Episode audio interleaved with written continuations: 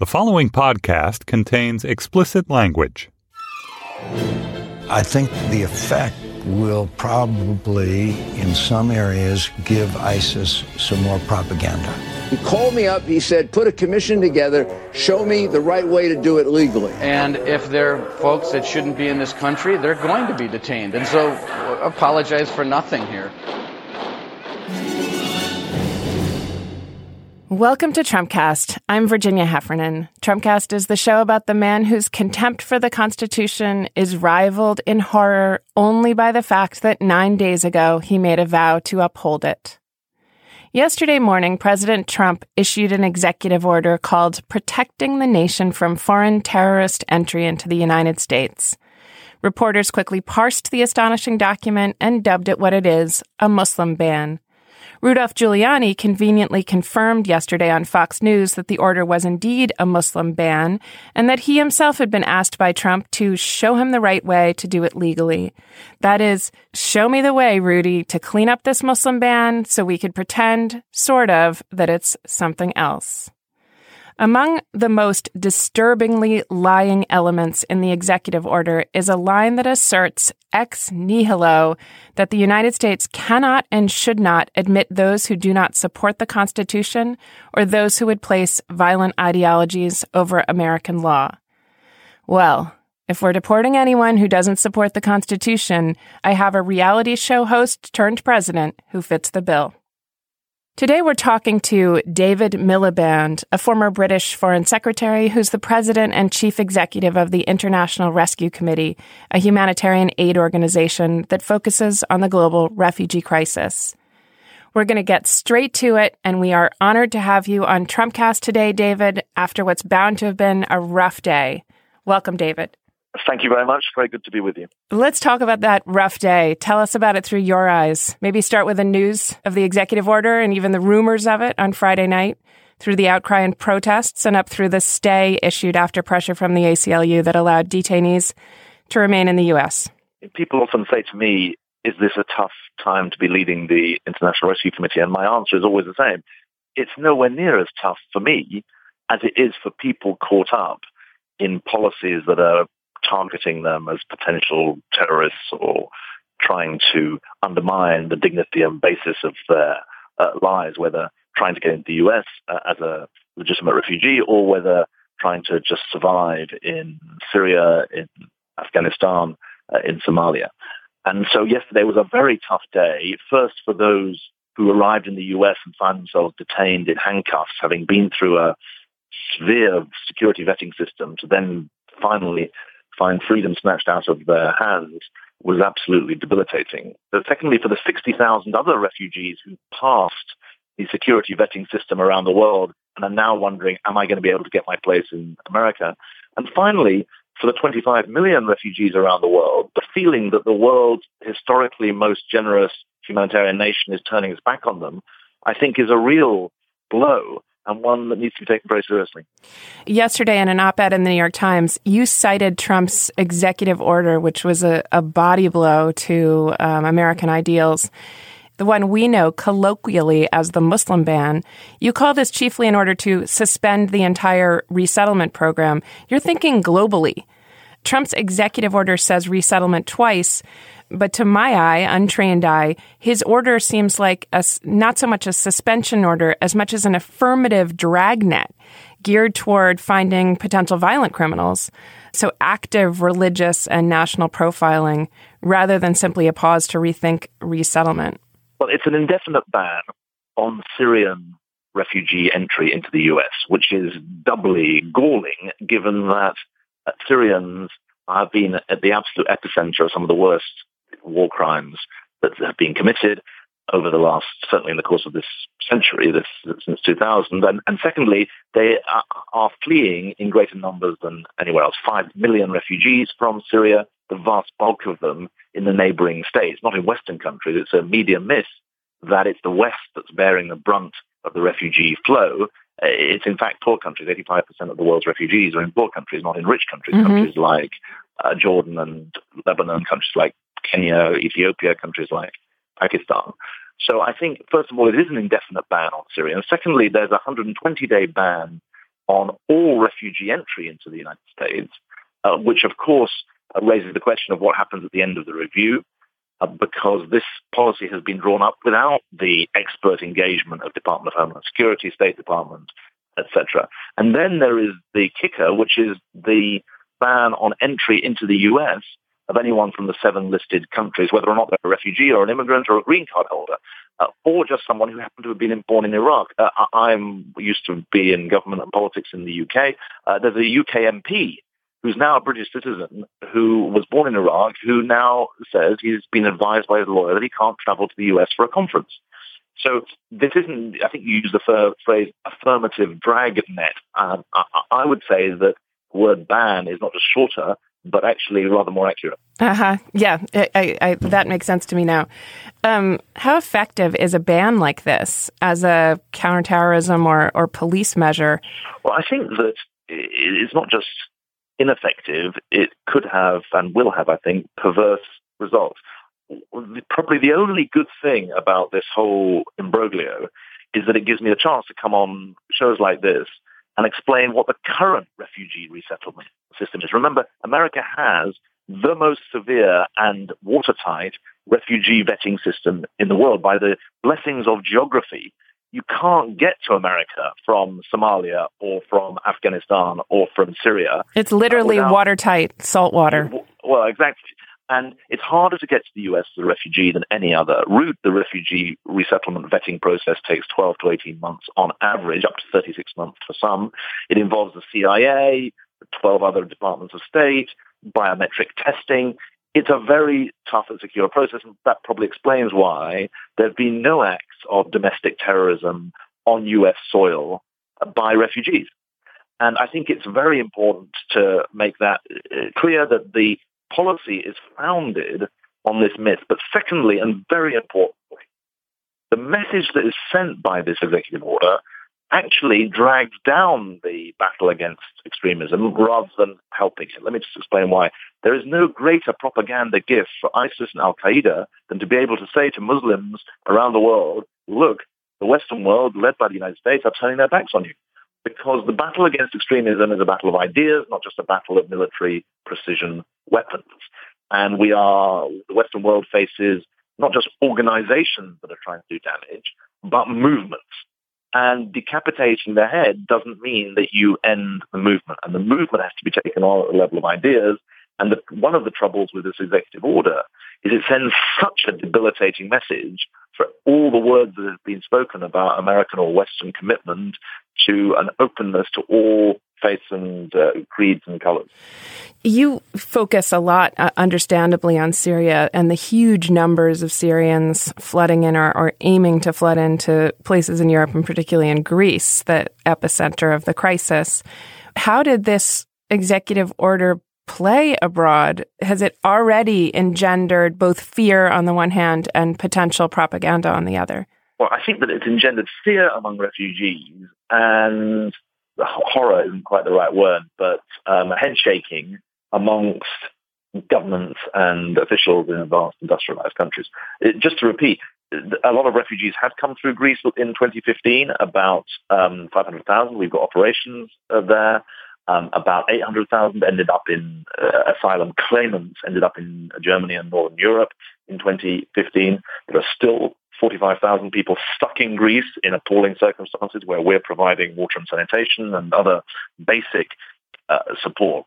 So it's true that uh, amongst European governments there's been a reaction. But remember, most refugees are not in Europe or in the United States. Most refugees are in countries like Turkey, 2.7 million refugees, countries like Lebanon, 1.6 million refugees, countries like Kenya, 500 or 600,000 Somali refugees. Most of our work is actually in Africa. I mean, the, the, Middle East is about 25% of our world, just for the benefit of your listeners. Very there important. There are 25 million refugees around the world, a, a world record, as well as 40 million people internally displaced by conflict.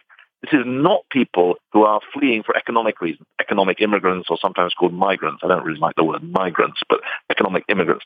Uh, I'm talking about 25 million refugees, 40 million internally displaced who are homeless because of political violence, because of war and conflict.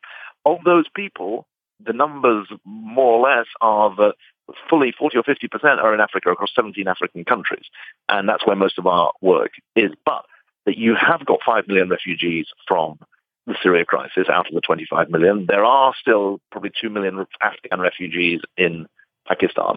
So uh, this is a, a, global crisis that in a more interconnected world is tumbling onto the shores of Europe.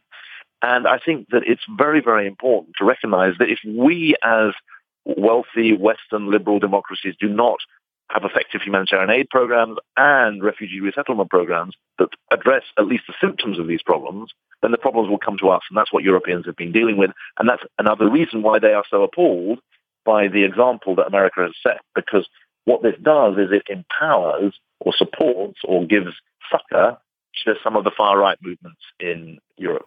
Well, that that brings me to this question: If it's grossly immoral, I mean, you wonder if Trump, President Trump, and his what they call the his unholy trinity, the men around him, have seen the photographs of Syria or the the effort to get into Greece.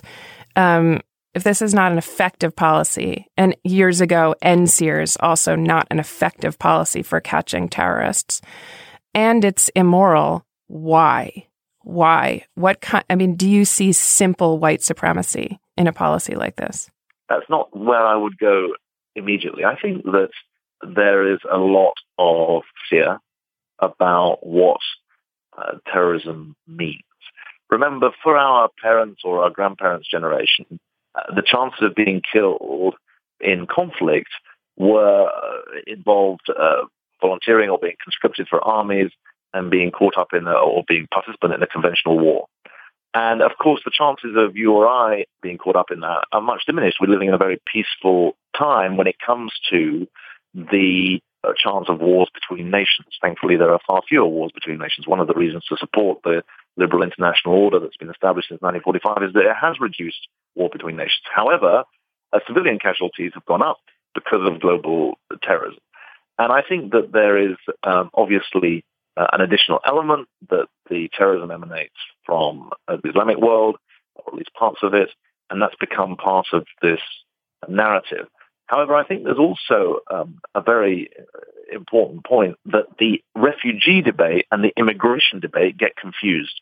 And in my experience, uh, this happened in the UK in the 90s, it's happened in Europe over the last 10 years, when questions of immigration and questions of refugees get confused, you end up with very bad policy outcomes. And the reason is quite important.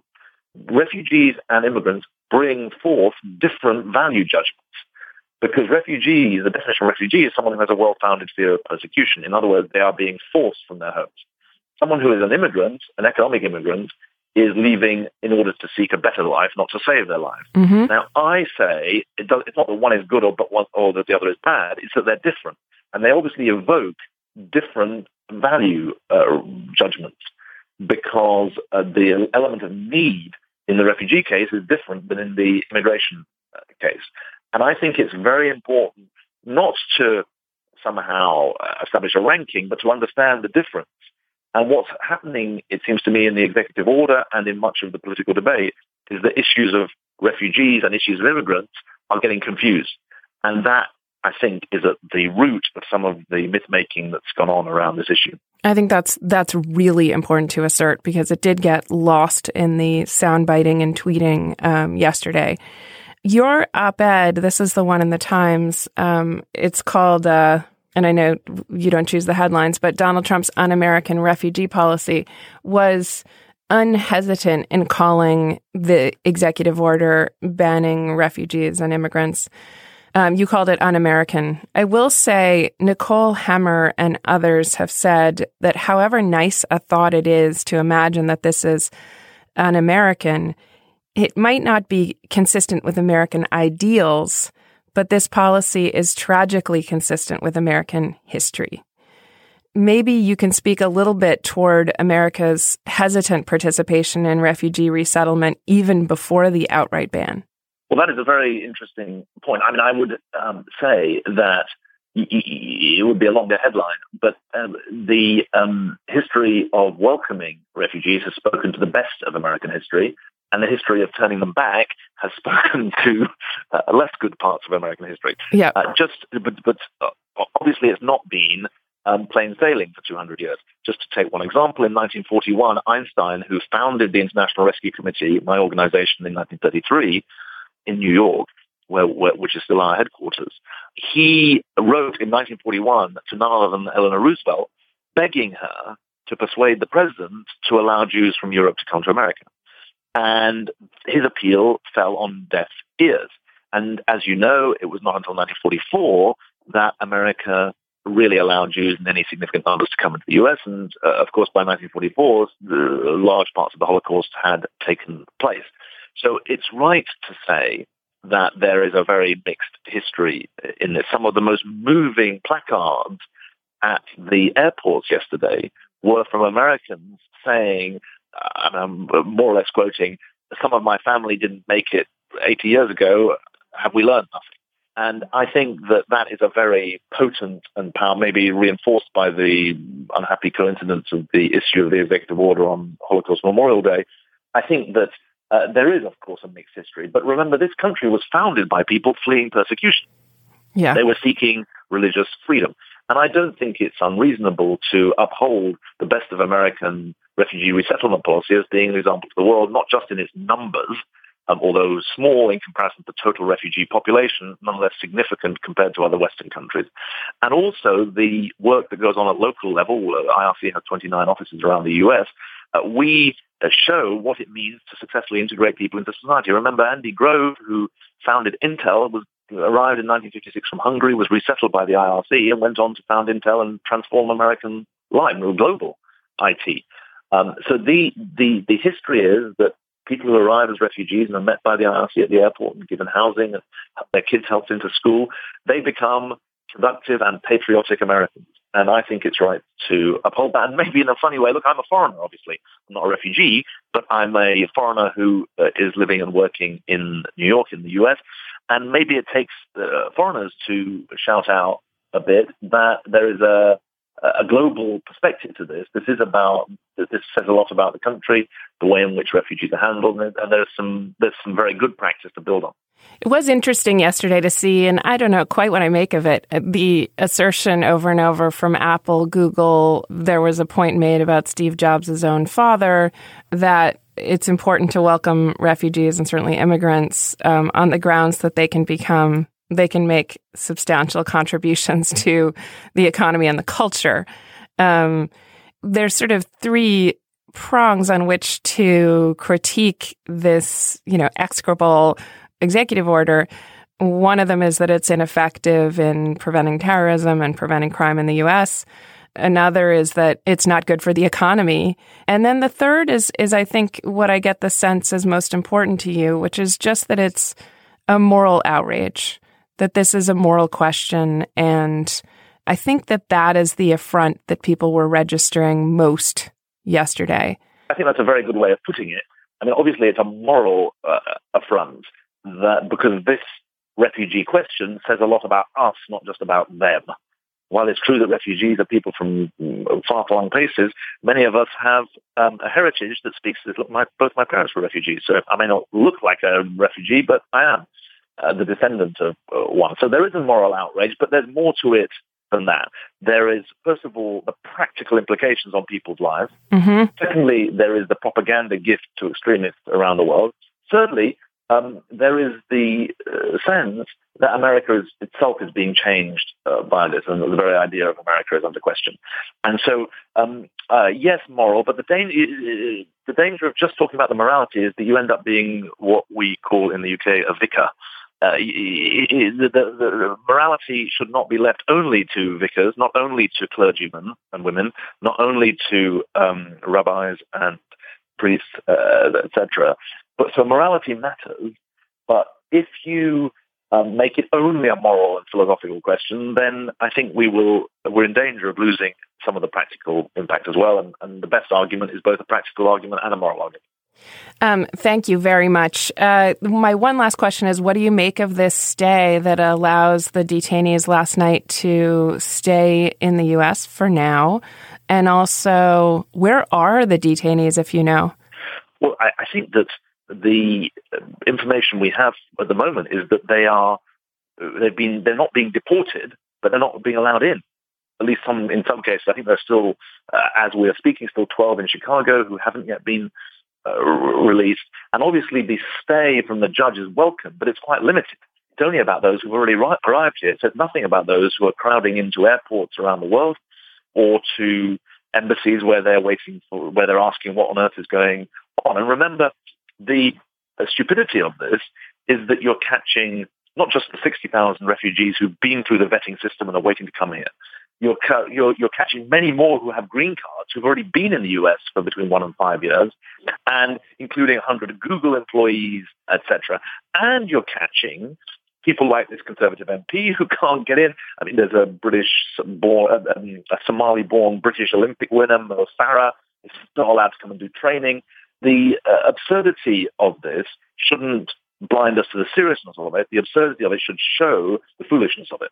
We've been talking to David Miliband, the president and chief executive of the International Rescue Committee. Thanks for joining me on the show, David. Thank you so much.